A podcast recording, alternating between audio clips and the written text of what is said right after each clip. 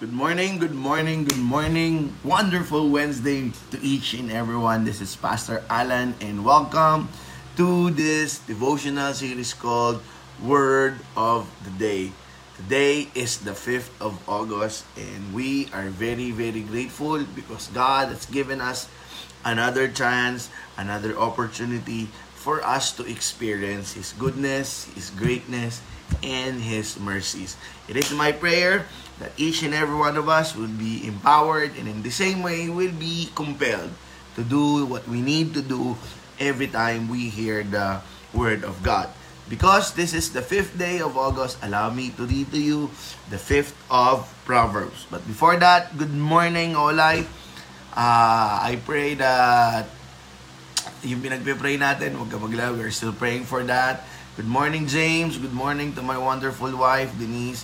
Good morning to attorney. Yes, happy and blessed weekend. Midweek. Good morning, Jelen. Good morning, Carlon. Okay, Carlon, kasama sa 52-day challenge yung ating, yung pinag-uusapan nyo ni Denise kagabi. Good morning, lady. Alright.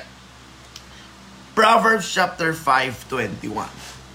For your ways are in full view of the Lord, and He examine all your path. Let me repeat that. For your ways are in full view of the Lord, and He examine all your path. It is a reminder from Solomon that everything that we do is in full view of God. Kita ng Diyos, nakikita ng Diyos yung ginagawa natin. That is why my prayer is that you and I will be aware and mindful nakita ng Diyos yung ating ginagawa. Okay? So let us go to the word of the day. The word of the day is distraction. Okay? Distraction. D-I-S-T-R-A-C-T-I-O-N. Well, distraction is somehow a continuation of our word for today yesterday called the 52 days. 52 days for those of you who have watched only for the first time or probably you will be watching this on a replay. 52 days comes from the book of Nehemiah wherein a record breaking that dude was able to finish in rebuilding the walls of Jerusalem for 52 days. And yesterday, I challenged each and every one of us that during this uh, during this time, for 52 days, I challenge you to look or to pray for something that you will do, to pray and and ask God to do something within 52 days. Kasi in 52 days, Nehemiah was able to finish something that his life will be uh, something uh, meaningful sa buhay niya. Alright? And let me just give you some example kung ano ang pwede nyo gawin in 52 days. Okay? Uh, 52 days of buying only what is essential. Okay? Kasi minsan, well, ako para sa akin to, na pagpupunta ako ng groceries, wala naman sa listahan yung raffles, nabibili ko yung raffles. Wala naman sa listahan yung mani, nabibili ko yung mani. Kung ano-ano, okay? So probably challenge yourself for 52 days. You only buy what is essential. 52 days, you have started your business. Alam ko, God has given you the ability to produce wealth and each and every one of us has this need for being a businessman or a woman. In 52 days, you launch your own line of business. In 52 days, if you are a musician, you launch your own album. In 52 days, if you are husband of your wife, no fight. Grabe, biruin mo, 52 days. It is your goal. Walang away sa inyong mag-asawa. Or 52 days, no carbs no sweets, or no alcohol for 52 days. Tingnan mo. For 52 days, you pray for your country. For 52 days, you pray for your husband. You pray for your wife. Or for 52 days, you will start doing your journal. Whatever it is that God will inspire you to do, do it right now. And I challenge you, you do it in 52 days and I guarantee you you have the power to finish that because Nehemiah was able to finish that. And that is why sinundan ko ito and I named it distractions. Because in order for you and I to finish what we will start or what we have started, we need to be aware of our distraction. We need to be aware of the distractions that will come our way. What is distraction, by the way? In the dictionary, it simply means a thing that prevents someone from giving full attention. A thing that prevents someone from giving full attention. Meaning to say, it is something that takes away your focus from what you want to do. Is something that removes your ultimate focus to the very thing that you want to achieve. That is distraction. And distraction is very dangerous. Sa mga nagmamaneho, alam natin that most of the accidents that took place, actually almost all of the accidents that took place, eh dahil na-distract yung driver a little look to the right or a little look to the left or probably a little look at the mobile phone and next thing you know, bam! It's because they got distracted. And even in life, distractions can derail or have derailed a lot of people because of that distraction.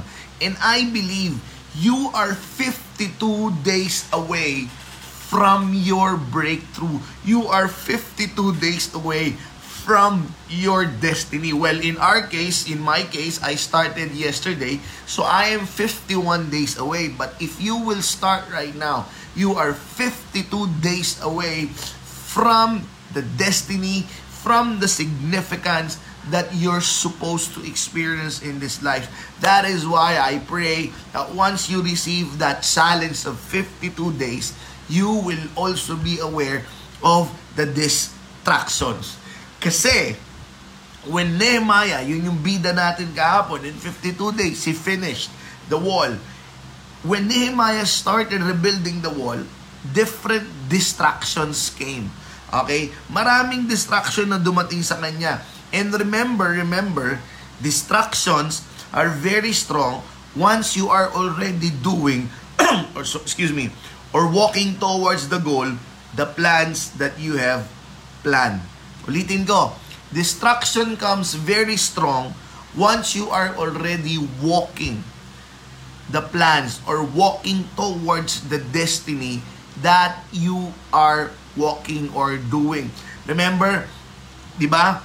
Madalas pinlano mo na mag-diet tapos nung nagda-diet ka na tapos nung nag-e-exercise ka na meron biglang distraction. Kasi in the middle of what you are doing in the middle of your journey towards your God-given destiny distractions came. Yes dumarating din yung distractions bago ka magsimula. Nagpaplano ka pa lang nagpaplano ka lang in your 52 days of challenge nagkakaroon ka na ng distraction. Kaya nga maraming hindi nagsisimula kasi mag-uumpisa pa lang, they were already distracted from what they really want to do. Sabi nga uh, in, in an anonymous person, ang sabi niya, do not be distracted by comparison. Mag-uumpisa ka pa lang, na-distract ka na, nagko-compare ka, hindi ka na, na nakakapag-simula. So whatever the distraction is, dumadating siya bago magsimula or habang In the case of Nehemiah, the strongest distractions came when he's already rebuilding the wall. And very powerful yung sagot niya. And I pray that you and I would be able to learn how he managed distraction like a boss. Nehemiah chapter 3 verse 20. And I sent messengers to them saying, I am doing a good work sa ibang version, I'm doing an important work. I cannot come down. Why should the work stop while I leave it and come down to you? Kasi meron nag invite sa kanya for a meeting. Meron nag invite sa kanya for a dialogue. And then look at what he said. I'm doing an important work. Nehemiah 3.20. Okay? I am doing an important work. Why I cannot come down and why should I go to you? Good morning, Yama. Good morning, Mary. Good morning, Jean. Good morning, Evelyn. Good morning, Jigs. Good morning, Precious. Good morning, Evel. Good morning, Lucille. Good morning, Tita Marie. Good morning, Marlon. Good morning, Shine. And good morning, Elva. That is how he handled distraction. I'm doing an important work and I cannot come down. Why should I go to you? How he handled it? First, number one, he knows what's important. I believe that whatever God gave to you to do in 52 days, that is important. If you know what is essential in your life, if you know what matters, if you know what is important, well, distraction cannot have that bite in you. Distraction cannot have so much an effect in you. Ang sabi nga, the best way to fight distraction is knowing what's important to you. In Nehemiah, he knows that what he's doing, rebuilding the wall, is important. So there's a distraction. Sabi niya, I cannot come down. I'm doing an important work. So I pray, I want you to believe that during that 52 days where you are, whether you are praying for your church, whether you are praying for your country, whether you are praying for your husband, whether you are avoiding carbs, whether you are avoiding alcohol, whether you're avoiding sweets, whether you want to have a peaceful relationship, kung ano man yung ginagawa mo or gagawin mo for 52 days, that is very important. And once you know that that is important, then nobody can distract you. Pangalawa, ang sabi niya, I cannot come down. That is focus. Focus, sabi nga, di ba, distraction is anything that remove you away from your focus. Focus. That's focus. I cannot come down. That's determination. Sabi ng isang anonymous na nagsabi, focus comes from eliminating distractions. So I pray. I know for a fact na marami ng panahon ng buhay mo, marami kang inumpisahan, but you're not able to finish it because you got distracted. Hindi totoo na tamad ka. Hindi totoo na takot ka. Hindi totoo na nagkamali, hindi totoo na nagkamali ka. Why am I saying that? Hindi totoo na tamad ka kasi walang nilikha na Diyos ang tamad. Hindi totoo na takot ka because God did not create someone na fearful. He created someone na courageous. Hindi totoo na nagkamali ka. Sa, the truth of the matter is, you just got distracted. And I'm praying that how Nehemiah handled distractions. He knows what's important. And I pray that in your life right now, you would be able to know what matters most, what is important. And you put your focus on that important thing that you are doing. So, as I end, how can we know kung ano ang mga distractions? How can we be aware? First, I want you to know itong tatlong M. Tatlong M madalas dito lumalabas ang mga distractions. Maliliit. Kadalasan at distractions, maliliit. Wala naman napupuwing sa malalaking bagay. Diba? Pag napuwing ka ng piso, eh, siguro ang laki ng mata mo. Sorry. Napupuwing ang tao sa maliliit na bagay. So my prayer, tingnan mo yung mga maliliit na bagay. And most of the time, yung mga maliliit na bagay, yun yung laging nakaka-distract sa'yo. Let me give you an example. Kaharap mo computer mo. Okay? Tapos, uh, may nakita kang maduming bagay, inayos mo yung maduming bagay. Nung inayos mo, nakita mo yung isang malaking bagay, na ma, yung isang maliit na bagay na madumi, nilinis mo ulit. The next thing you know, hindi ka na nakatapat sa computer mo para mag-aral or gumawa ng content naglilinis ka na. Lahat ng maliliit na bagay, alright, yun yung mga karamihan ng mga maliliit na bagay, yun yung mga nakaka-distract sa'yo. Another thing, maiingay. Maliliit at maiingay. Those were the one that can distract us. Maiingay. The loudest, okay? Kadalasan yung mga maiingay, yun yung mga sumisigaw. Hoy! Hoy! And I want you to know this wisdom. Lahat ng maiingay, sila yung mga malalayo sa'yo. Distractions are very far away from you and they tend to distract you. And remember, I said also in one of the Word of the Day devotion, God's voice is always soft because He is near to us. He never shouted because He's very near to us. So yung mga distraction, ito lagi yung mga maiingay. For example, gusto mong malaman kung ang tao distracted, tingnan mo yung cellphone, tingnan mo yung Facebook, or any device na meron sa walang notification. Ibig sabihin, lahat ng notification, sinagot niya. Lahat ng notification, binasa niya. And just imagine how distracted you were if you kept on looking at the notifications na lumalabas sa cellphone mo. At ang notification, maingay. It meant to get your attention. It meant to distract you from what you are doing. Good morning, inaanak na Jack. Good morning, Tita Juanita. Good morning, Carlon. Good morning, Sir Irvin. Good morning, Brother Igan. Good morning, Pastor Giovanni. Good morning, Ate Carol. And then pangatlo, madali makita. Yung mga maliliit na bagay, yung mga maiingay na bagay, at yung mga madaling makita, yun yung mga distraction. Well, distractions are meant to distract your focus. Sabi nga ni Tom Kite, you can always find a distraction if you're looking for one. You can always find distraction if you're looking for one. Let me in a simple story about the power of distraction. One day, Jesus said, uh, I will go to the house of Mary, Martha, and Lazarus. Paborito niyang kumain doon eh. Paborito niyang magtanghalian doon. Bethany, bago siya pumunta ng Jerusalem, dumadaan siya ron. So while he was there, Martha, the eldest sister, kept on preparing. Okay? Nag-prepare dito, prepare doon. And ang sabi nga sa Luke chapter 10, and Mary was distracted by preparing the food for Jesus. Mary was distracted. Now, now listen to this, listen to this. Maliit.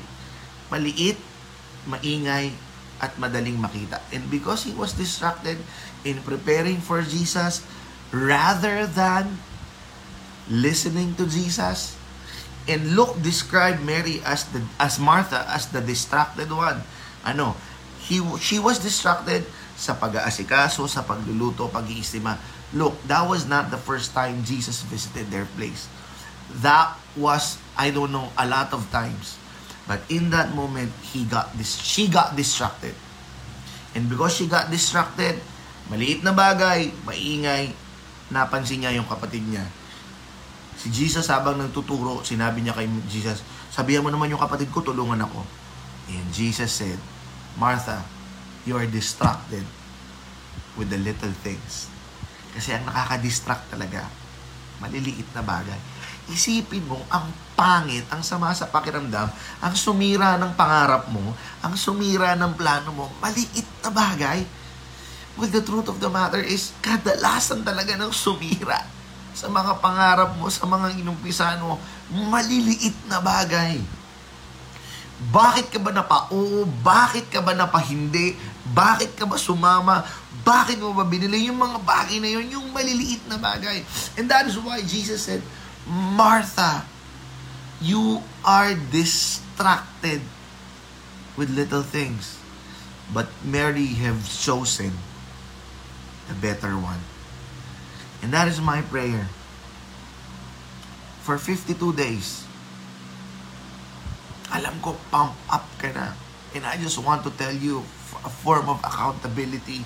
God gave me and my wife, ako, ako no, God gave me two to do for 52 days. And God gave my wife one. I don't know, sinare niya yung kanya. Ano yung two na yon? It's something na naumpisahan ko na noon pero hindi ko pa tinatapos. And that is my prayer. For 52 days. 52 days. Balikan mo yung mga bagay na hindi mo pa natapos noon. Umpisahan mo na yung mga bagay na gusto mo nang umpisahan. And for 52 days, be distraction free. Do not let those maliliit, maiingay at madaling makita to distract you from your miracles. And I pray in 52 days, meron tayong kanya-kanyang kwento. Here's what happened. Here's what I accomplished in 52 days. No matter how many distractions, hindi ko pinansin. Good morning, Ate Babes. Good morning, Stephen. Yes, good morning, Evelyn. We will be praying for that. Good morning, Ate Zina.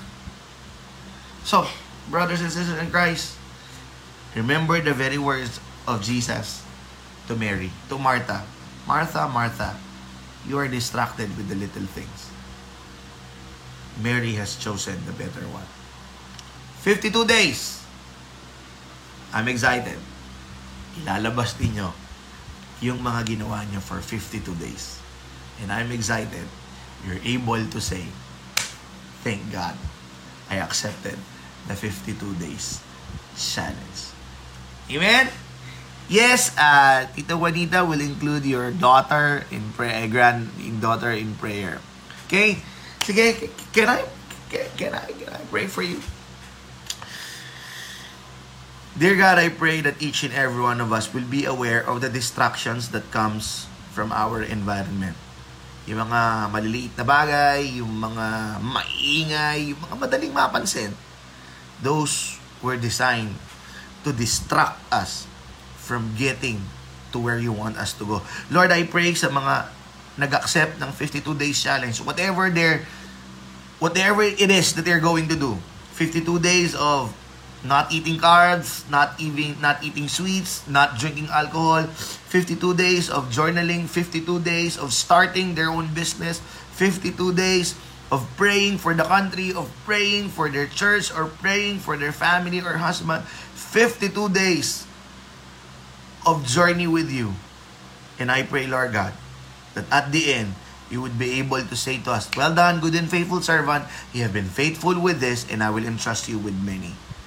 And I'm also praying, Lord God, for my brothers and sisters who are praying for their families to be saved. For Tita Juanita, Lord God, for her daughter to be safe travel from Singapore. For Ate Babes, Lord God, protect her in, in her family. I also pray, Lord God, for Evelyn, for her family, Lord God, to be protected. And everyone, Lord God, who have started their 52 days challenge. After 52 days, marami na namang dumagdag na mga anak mo na finisher. Because that is what you design us to be. When we start something, we finish it. Because we are a finisher. Because our God is a finisher when He said, it is finished. In Jesus' name, Amen. Alright? 52 days, be, dis- be distraction free. Okay? God bless. See you again tomorrow. Okay, good morning, Doc. 52 days challenge. Bye-bye.